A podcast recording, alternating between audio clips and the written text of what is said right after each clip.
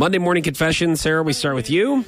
Yes, I was selfish and bought all of the white decor from the Dollar Tree. Um, I didn't leave any for anyone else. And so I feel bad, but listen, I do it every year. I always go to the, the Dollar Tree and buy all the white decor because everything's a dollar. And then I don't have buyer's remorse, you know, because you, you get a lot of stuff. Uh, but I also, there was a worker that was unpacking boxes, and I also asked for the white decor that was in the boxes as well. But I, but I was just trying to save her time from putting it on the wall. I just said, hey, if you, you know, could you let me know if you have any more white Christmas decor in those boxes, and I'll just go ahead and save you a step, and just I'll just just put them in my basket. You see.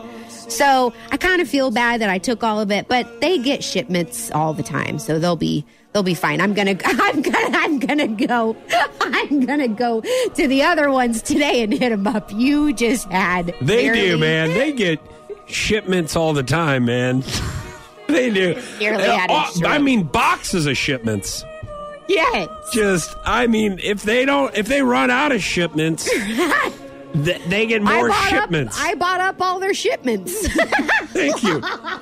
All right, my Monday morning confession is that at me and Emily's wedding this weekend, when we were cutting the cake, I almost, well, I kind of cut her in the face a little. Luckily, she wasn't bleeding all over our white wedding cake. oh, that would. No, luckily you didn't cut her. Yeah, not bo- both of those things. No, Both of those luckily things. she Oh, I didn't, didn't bleed on ruin- the wedding cake. Our very nice friend Janice made the cake, and she brought it and spent a bunch of time on it. I didn't want to, you know, cut her and then ruin. It. Then it'd be. You want to talk about color? Oh like God. red on oh white Oh is not a God. good thing for your wedding day. No. I was cutting a slice. I put it on the like the serving spoon or whatever the hell it's called. Yes. And then I ha- also had the knife. Well, I was gonna just take it off of both of those and then smash it in her face. And then I'm like, well, I, I don't do that. I'll just serve it to her. And then I got halfway and I thought to myself, yeah. I'm like, well, I'll just smash it in her face. Well, I didn't move the knife.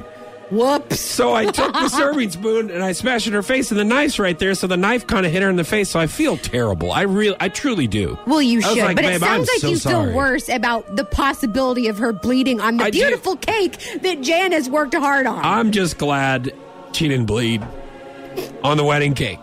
That's part of marriage. It was just,